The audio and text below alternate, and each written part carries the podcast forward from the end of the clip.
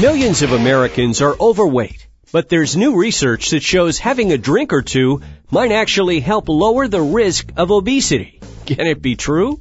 InfoTrack's Roy Mackey has the facts. Roy?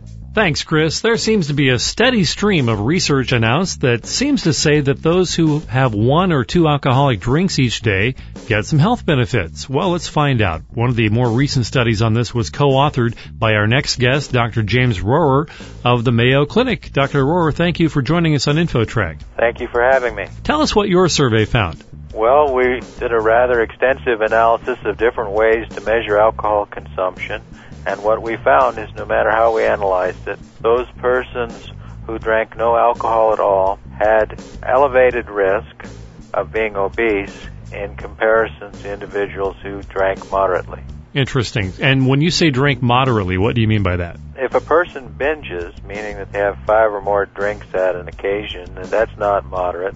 We measured different quantities of drinks per day and found that the effect seems to be strongest. If it's an effect, please be clear that this is not a randomized experiment and may not indicate causal relationships.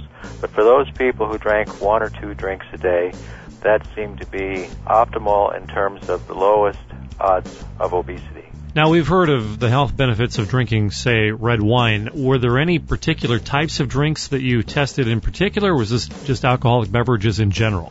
This was just in general. Alcoholic beverages are high in calories, which makes this all the more surprising, doesn't it?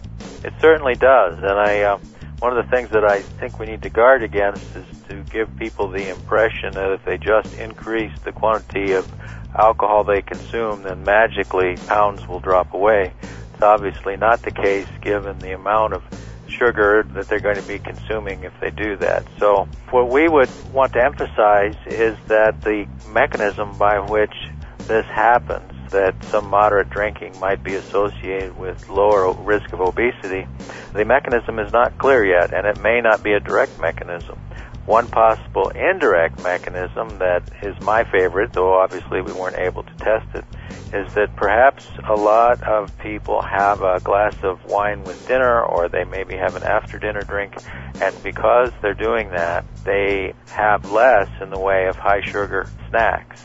And as a result, they end up with a net reduction in the quantity of calories they consume in a day than they would otherwise. The only way that could work as far as weight reduction is if the snack avoided had more calories in it than the drink.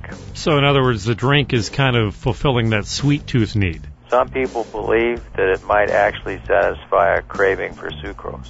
I know of a few non-drinkers who actually did begin having a glass of wine with dinner for the cardiovascular benefits, which is not what your study was about, but it was based upon their doctor's suggestion. What do you think about that of people who don't drink starting to at least have an occasional drink for the health benefits? Well, what they're doing for their heart in response to their physician's recommendation is an issue that our study was not about and I'm not qualified to address. In regard to what they might do in regard to weight control, I feel strongly that a non-drinker would not be well advised to begin drinking just because it might be associated with the lower odds of obesity. And certainly if a person is a heavy drinker, instead of drinking more, they should drink less.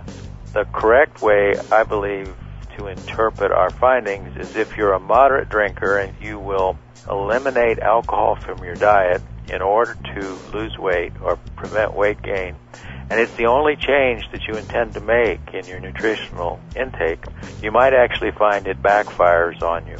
That's the only practical message I'd want to offer at this point. I'm certainly not encouraging people to drink more. And I assume you're going to be doing future studies on this, right? The volume of research on obesity is mushrooming given its importance as a public health problem. My collaborator at Texas Tech University Health Sciences Center will be continuing to look at this, and he's interested in the particular problem of people with respiratory disease and how obesity and alcohol interact for that subgroup of patients. And we here in family medicine at Mayo have several people who are interested in various types of interventions that might be directed at helping people to control their weight. Interesting research. Dr. James Rohrer from the Mayo Clinic. Thank you very much for joining us on InfoTrack. Thanks for having me. For InfoTrack, I'm Roy Mackey. To learn more about this or previous InfoTrack shows and guests, visit us online at TalkZone.com. Internet services by Pair.com. InfoTrack is produced by Syndication Networks Corporation. Our executive producer is Randy Meyer, and I'm Chris Whitting. Till next week, thanks from all of us for tuning in to InfoTrack.